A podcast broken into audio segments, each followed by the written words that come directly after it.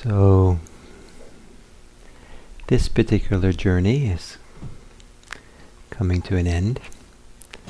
I'm fond of the English word journey, partly because um, in that it, from French it means a day. So it's, I, I guess it means uh, how far one goes in one day. So your journey is complete however far you go that day uh, there's no set distance that makes the journey, but rather that you've completed the day. So,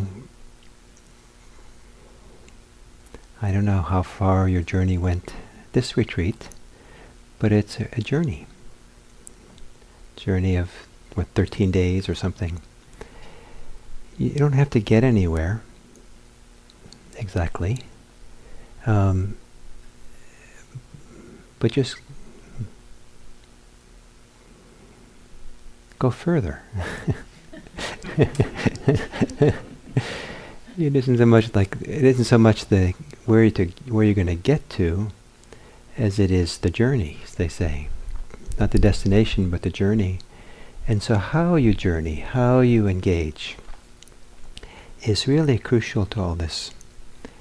And um, one of the things you want to be very careful for with your involvement with Buddhism is that uh, you know Buddhism. The purpose of Buddhism is to bring suffering to an end, the cessation of suffering. You want to be careful you don't suffer because of Buddhism. you know that doesn't make any sense.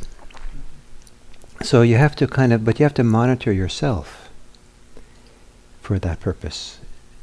And to monitor yourself is means you have to use yourself as the book of Buddhism. You have to u- use yourself as the reference point to understand the consequences of how you practice and how you live. It isn't a matter of going to some manual, the Buddhist manual. I suppose there is a book out there that I would, I would, maybe there's a book called the Buddhist Manual. But I, I think if I was going to vote one title off the island, I think I would start with that one, the Buddhist manual. Because the manual's in you. And how do you find the manu- manual in you? You pay attention to suffering. Not to suffer better, but so you can get you can gather the information you need to have to be able to find what is it that causes suffering? How do you cause suffering? How do you contribute to your, your suffering? And that's particularly true for um, how you practice, how you hold the practice, the journey, the Buddhism itself, is how you engage in it. Can you pay attention to that, to notice that? Are you tight? Are you you know, zealot? Are you wrapped up in some way? Are you afraid? Are you striving? And I can't tell you how many people have had to suffer, probably more than a few of you, until you could figure out the how.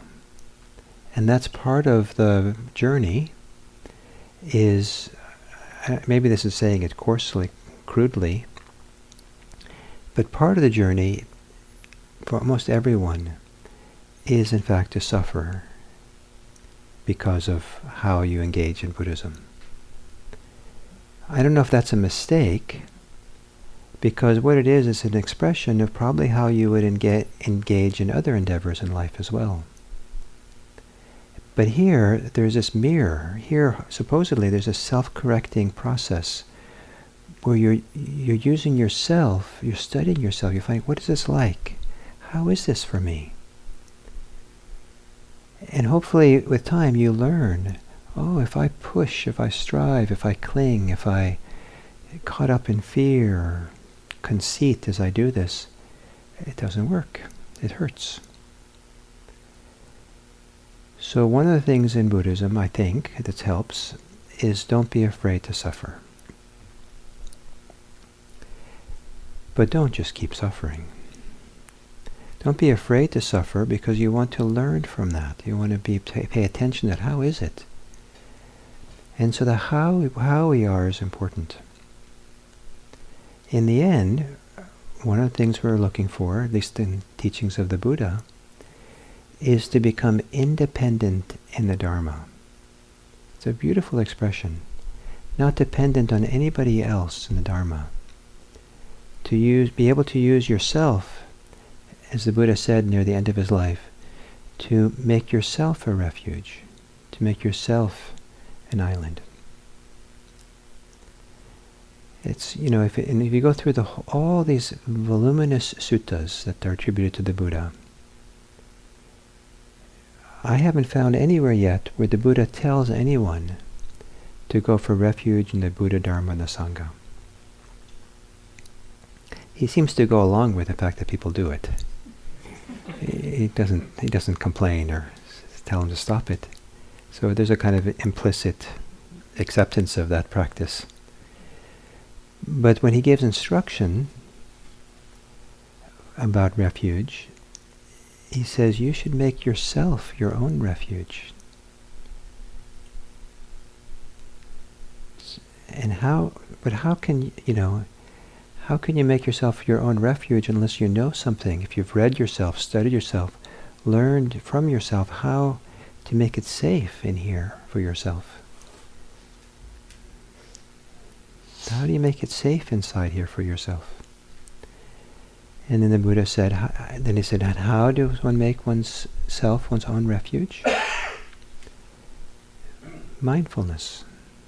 He specifically says the four foundations of mindfulness, but mindfulness. Mindfulness is a capacity to be aware, maybe self-reflectively aware, to use oneself as one's own teacher, to find out what am I doing here? So in this process, this journey that we've had this these days has been Anna Pana Sati, the awareness of breathing in and breathing out. It's everyone who's alive is doing it. We all have this in common, breathing in, breathing out. It's such a completely ordinary part of human life that, I mean, you know, I don't know if it's, maybe it's taken for granted. It turns out that bringing attention, being aware of breathing, is probably the most common form of meditation in all of Buddhism. There are many, many, many forms of meditation to practice, but probably the one that's most commonly taught in the different Buddhist traditions, uh, meditation traditions, is mindfulness of breathing. It was the Buddha's practice before and after his awakening. I don't think we have any other descriptions in suttas of what the Buddha actually practiced, like in terms of a technique or a way. Often he's described as practicing the jhanas, but that's not the technique, that's the result of practicing, the consequence, which can come from anapanasati. It's the practice he taught his son. You know, it's a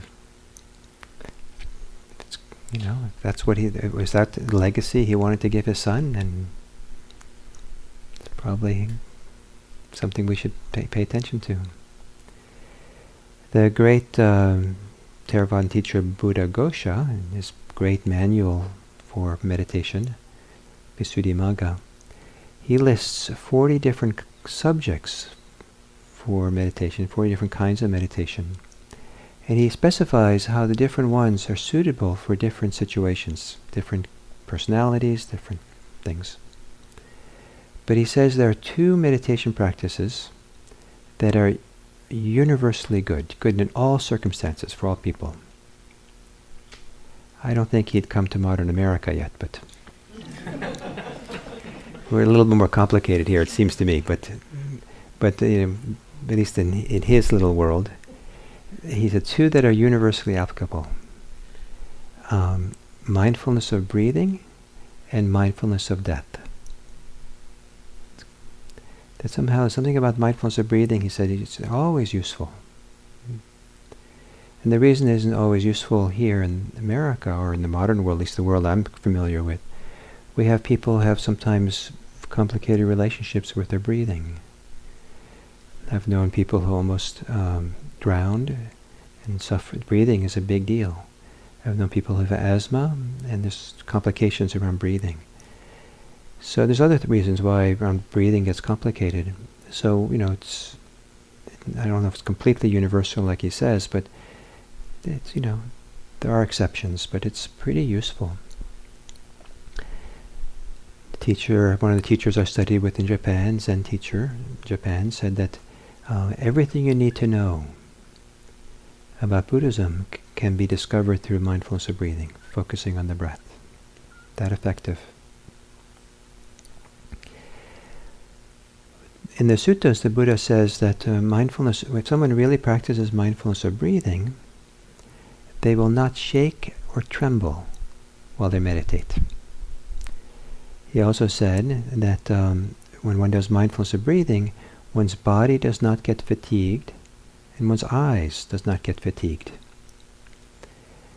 And the way I understand this is that um, is this, this, this process of anapanasati. Uh, I've certainly gotten fatigued. I've certainly trembled myself, shook, shaken a little bit from f- my focus on the breathing. But that's usually when my attention is not uh, in the body, and the body's not soft and relaxed, where I've gotten tight with my attention, and and gotten tight in my body, trying to focus, trying to get concentrated. But part of the brilliance of anapanasati is the way in which it's included is mindfulness of the body, the broad body, feeling the body, feeling the bodily formations, and then keeping the body relaxed, tuning into the body, using the body as again the book that we study and to keep the body soft. That's one of the one of the protections from undue suffering and distress is to stay connected to the body and keep it uh, keep it soft, keep it relaxed. Don't allow tension in the body to build up based on how we're practicing. And if tension is building, then make that the subject of attention. Don't ignore that. Practice with it the people I've seen who have ended up in various kinds of trouble with their concentration practice uh, tend to be disconnected from their body. They tend to focus in some narrow way, and and they sometimes use tension as a way to get concentrated. But that concentration is not so useful. It's not so safe to build up tension and stress and things like that. So it's this brilliance of feeling the body, being with the body, breathing in and out, um, this rhythm, I think of it as massage of the body, in and out, uh, keeping us from getting caught up. Or it's like the yoga teachers. You know, it seems that the yoga classes I've been to, it seems a lit- liturgy um, that because they say it so many times over and over again. It says, "Remember to breathe," because when people do yoga, they sometimes hold their breath. Remember to breathe. Don't hold your breath. So just kind of remember to breathe, relax, open. And then also in Anapanasati is paying attention to the mind, the mental formations. That's also brilliant. Uh, this kind of turning attention around. So the mind looks at the mind. Mind awareness looks at its the quality, the activity, the constructs of the mind and not so much to analyze them and think brilliant thoughts, but to relax that, to soften and relax. Turns out, for the sake of profound wisdom in Buddhism, you don't need profound thoughts.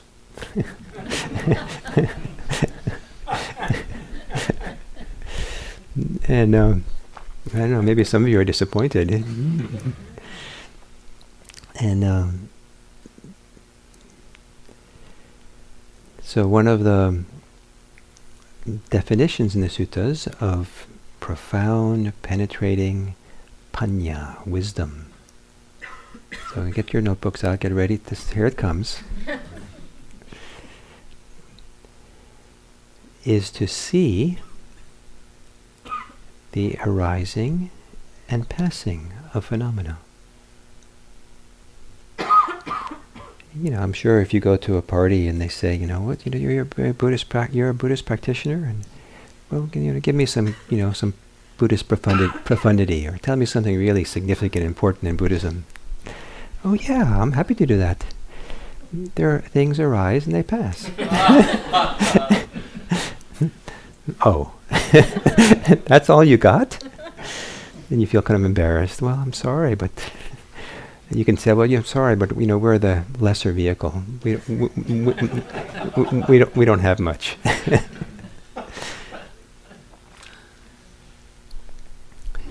so, but this brilliance of anapanasati, of t- turning the reflection, the mind back on itself, to see what's what's it like in there. Is it is there suffering? Is there contraction, tightness?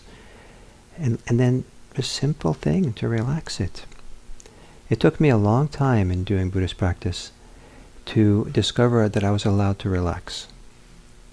I had done Zen practice for many years, and Zen practice you just did it. You were just like it was it. You just sit just there. You weren't supposed to do anything or attend anything. And I thought that was pretty cool. and um, but I didn't think you know I was allowed to change anything. Just so, but to relax.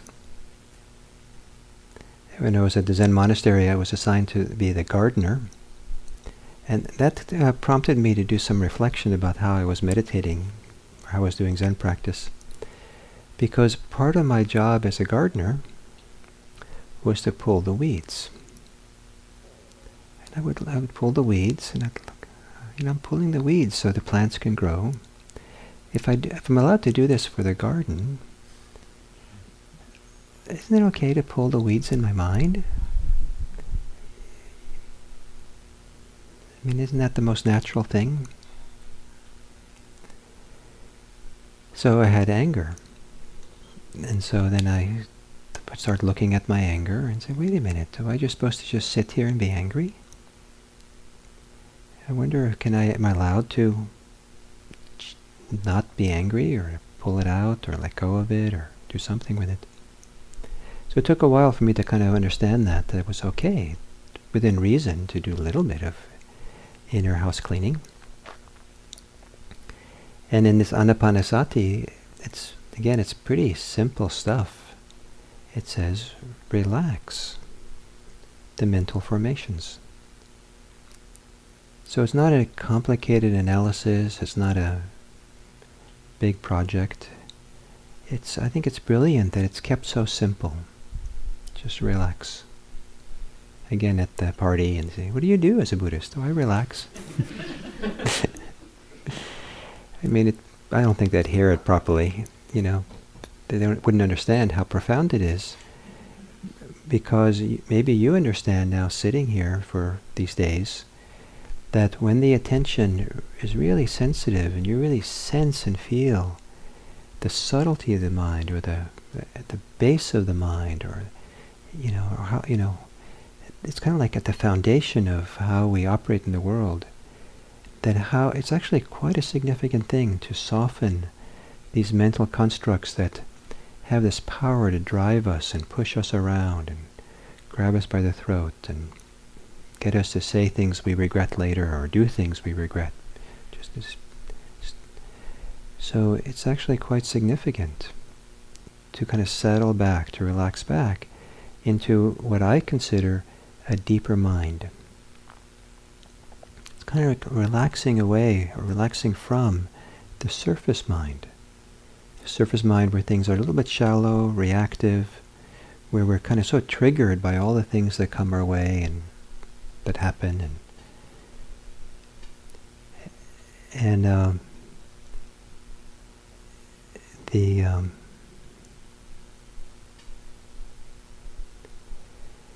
so um, but to drop into the deep mind here and that deep mind, there's a whole different way of being in the world that it arises, bubbles up and arises out of being settled, being open, being kind of connected something that is come comes out from I like to think of it as the depths of the body because it's so important to be in the body. I don't think we can access the depths of who we are without being embodied and present here. And then to see how this embodied world, this deep place, is a place that's not only trustable, but is onward leading, that guides us and leads us further, deeper into itself. There are some teachings in um, the suttas uh, where they um, uh, they talk about a variety of questions around phenomena and things, and then it says one of the questions is, "What's the heartwood of all things?" So, what's the essence of the word? Word can mean essence. What's the essence of all things? So, so that's a pretty profound question. And the answer is liberation. So that's kind of a little koan. Liberation is the essence of all things. In Chinese Buddhism, they have the saying that liberation beckons us within all things. In all things, they say, come here, be free. what is it? So I don't know quite how to understand it, except that I feel that uh, in this deep mind, this deep heart, this core within us, the heart within us that we've settled into, it knows something about the path to freedom. It's kind of it's oriented that way. It's the direction it wants to go. Because it's a lot of work not to be free. Turns out you have to work at it you have to apply effort and energy of clinging and holding and resisting and doing and, and like and conceit. I mean, conceit takes so much energy. So one of the one of the more reductionistic explanations for why there's this movement or essence of liberation that we want to, that the system wants to go to, is we want a vacation. you know, sooner or later, it's nice to take a break from you know from clinging Buddhism is the, you know, if we sign up for Buddhism, we join the union, and they say it's time for vacation, because otherwise we're working seven, you know, seven twenty, 24-7, right? Clinging 24-7. So this movement towards release, to freedom, I, I kind of, that's my kind of sense, is it's, it's innate in the, in the deep mind, or in the core, in the heartwood of who we are.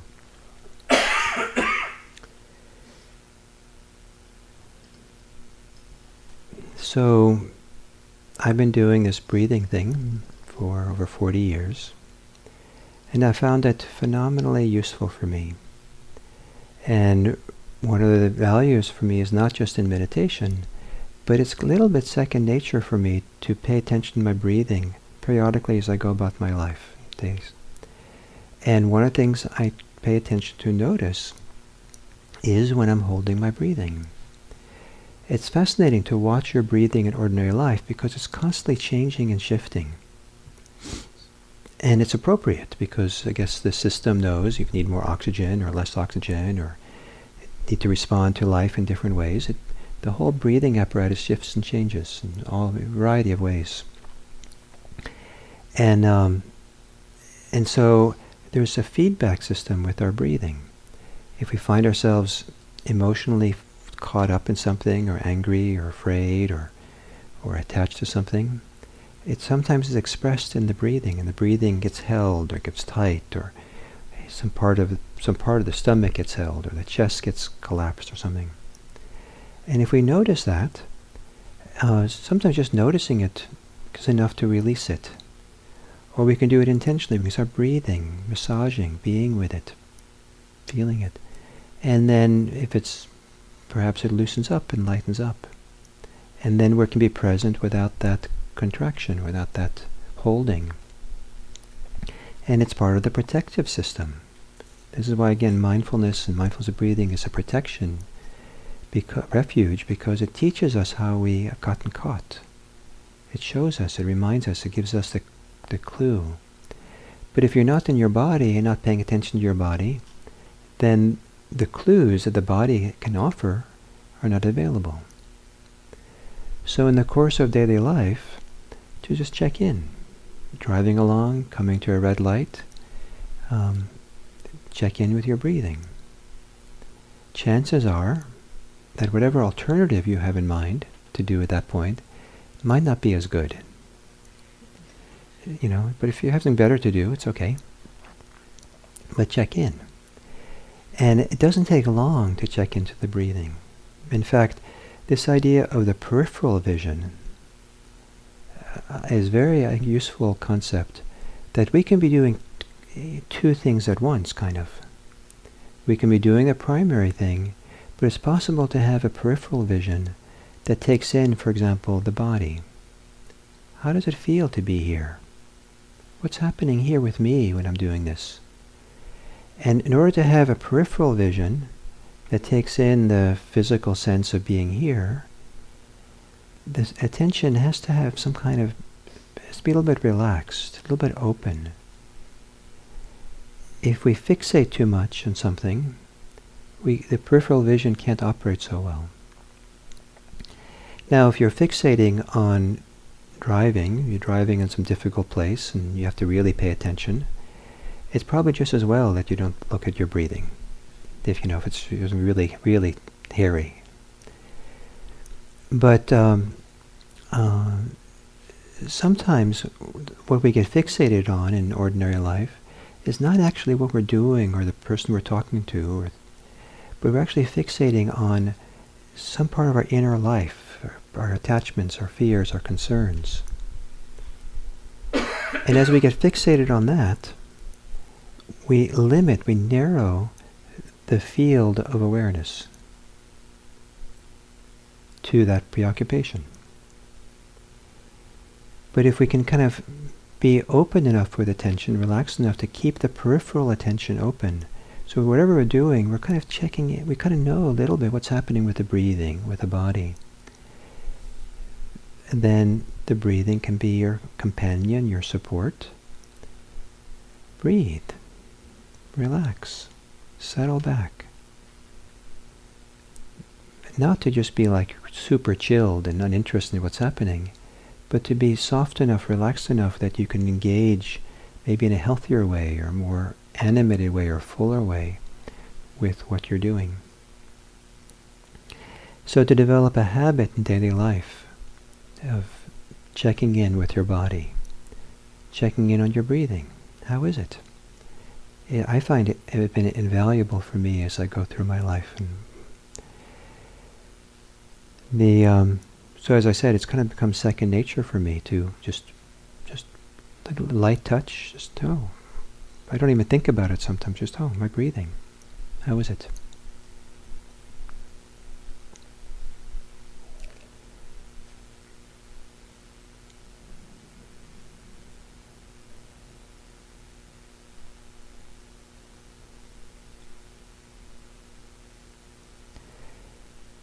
And then uh, part of the other thing that I want to highlight about anapanasati, which I did a little bit yesterday, but um, to maybe say it in a different way, that um, in terms of the mindfulness part or the, the awareness part of anapanasati, the, the way that awareness is engaged in this practice, there are th- actually three verbs, three activities. There's knowing, there's experiencing, and there is observing. And so at different times, we will find it's useful to do different ones. The knowing is an act of recognition. So it's a little more active. It's, it maybe involves like uh, using words in the mind. Long for a long breath. Short for a short breath. Contracted tight, soft, loose, shallow, deep. You know, it's, some, it's a kind of, it's a, there's enough recognition that maybe you don't actively use those words to your, your mind, but there's enough rec- clear recognition that somehow get registered in the mind th- that if two minutes, you know, a minute later, a few seconds later, someone asks you, "What was that breath like?"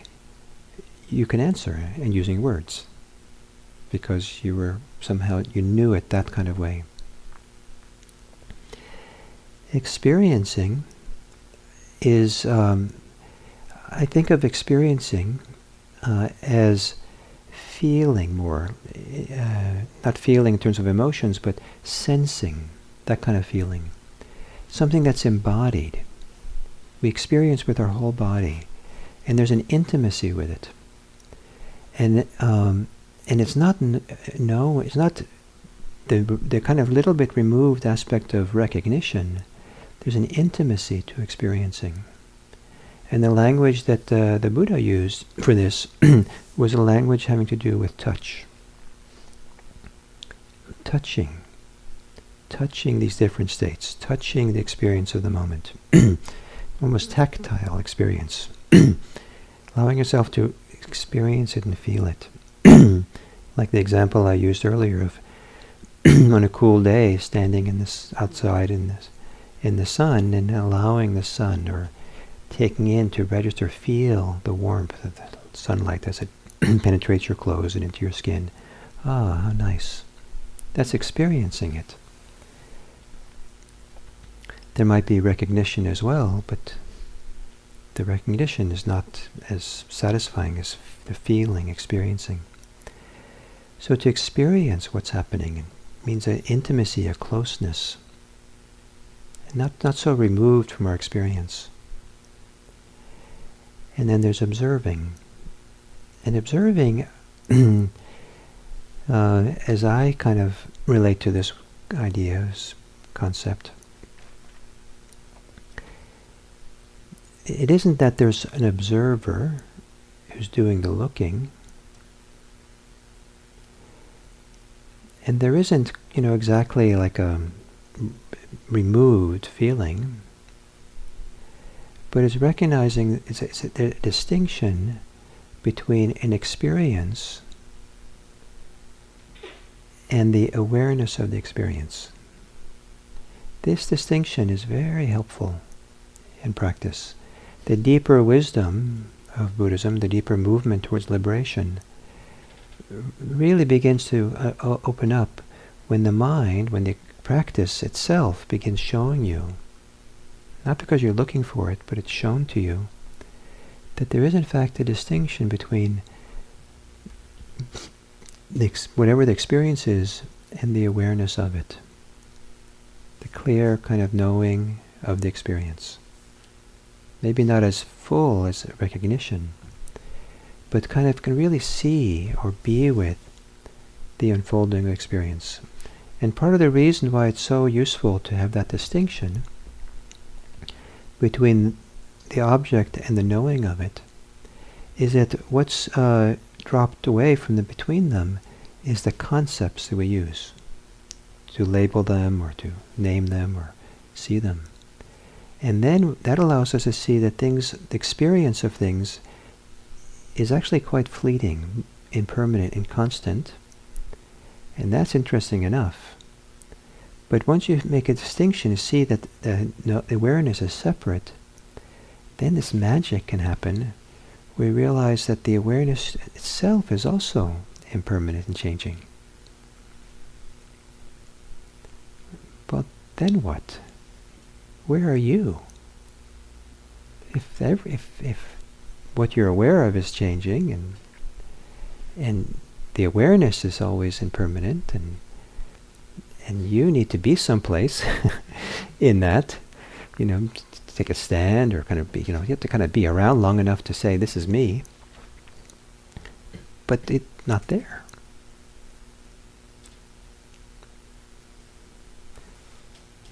And then the mind relaxes more and more deeply and it's more of this movement towards health, to maturity, to becoming independent in the Dharma, to understand this whole process, to understand the process of holding on and clinging and and um, conceiving that we do and move towards less and less suffering. It's a movement towards happiness and to peace. I think that in the suttas, the most common ways the Buddha talked about the emotional state of someone who is liberated is to say that they were happy and they were peaceful.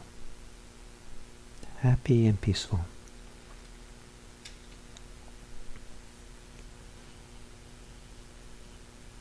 So I thought I'd read to you this um, poem from the suttas, attributed, attributed to the Buddha.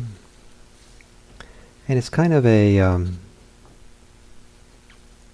I, I read it as, as kind of a joyous celebration of uh, liberated people. And it refers to arhats. So arhats are the people who are fully liberated. Happy indeed are the arhats. No craving is found in them. Cut off is the conceit, I am. Burst apart is the net of delusion. Delusion is a net because we get caught in it. They have reached the unruffled, mi- unruffled state. Lucid are their minds. They are in the world unstained. They are the divine ones without taints. They are the natural sons and daughters of the Buddha. Endowed with the seven jewels, trained in the threefold training, those great heroes wander around with fear and trembling abandoned. No, tra- no craving can be found in them. In the heartwood of the holy life, they no longer depend on others. In the essence of the practice, they no longer depend on others. Above all around and below. Enchantment is no more found in them. They boldly sound their lion's roar. The enlightened are supreme in the world. Happy indeed are the arhats.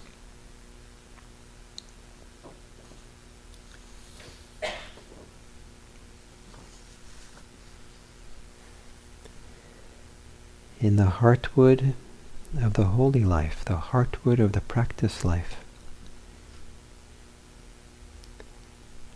Say, I, love this word heartwood, Sara.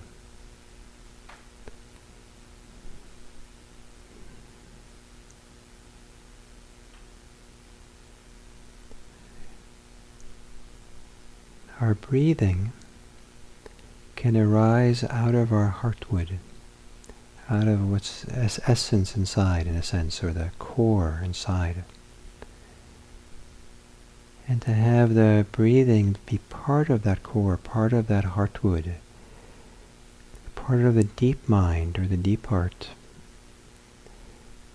The breathing can is kind of a way of connecting the deep heart and our active life, our embodied life in the world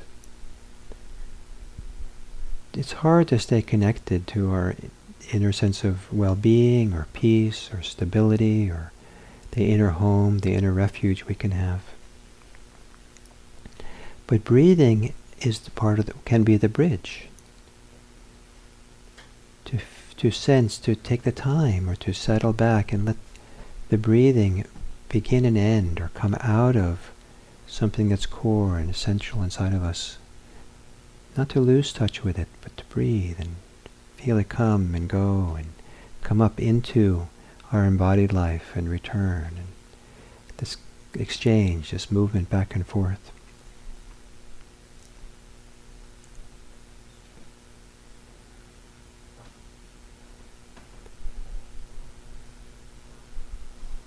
mindfulness of breathing. So I hope that um, this retreat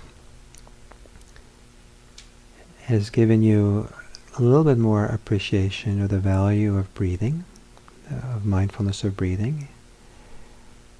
So I also hope that it uh, you see its value in being your companion, or for you to be a companion for your breathing. And I hope that um, you keep breathing.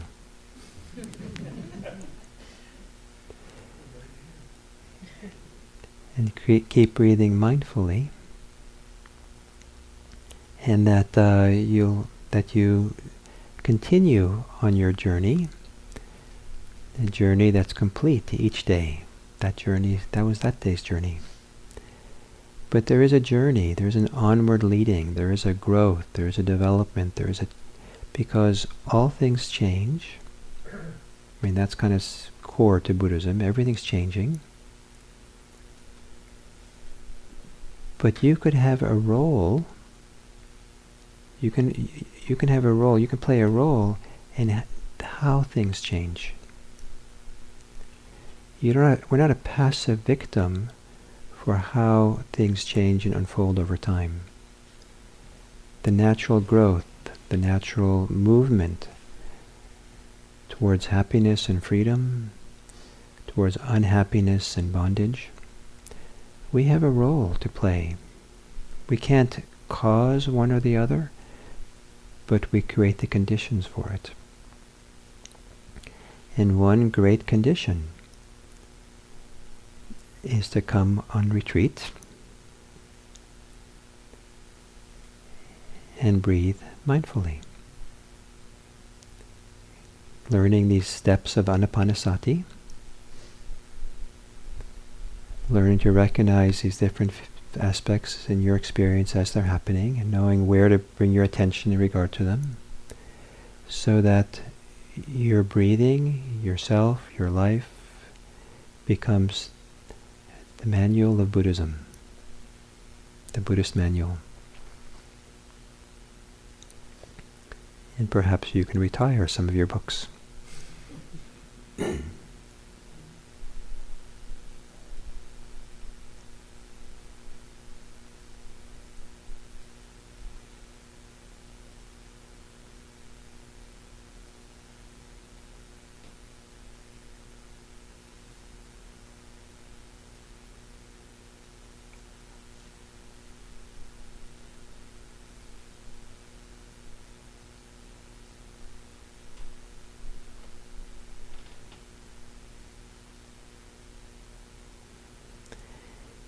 And finally, I'll say that um,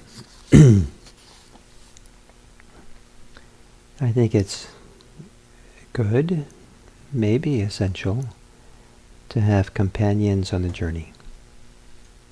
I know that's been my case, that it was good for me and it may be essential for me to have companions along the journey of practice. And for these days here at this retreat, I'm grateful to have it, all of you as my companion my journey, my practice here, my involvement with my anapanasati practice here in this retreat, and and being able to share this with you, and it's a wonderful thing, and uh, I feel very fortunate to have been able to do this these two weeks with you, and and this idea that we're companions on the journey. We're all, all moving ahead, finding our way. It's a great journey to do together. So I thank you for the companionship and your practice and dedication. And I hope that um,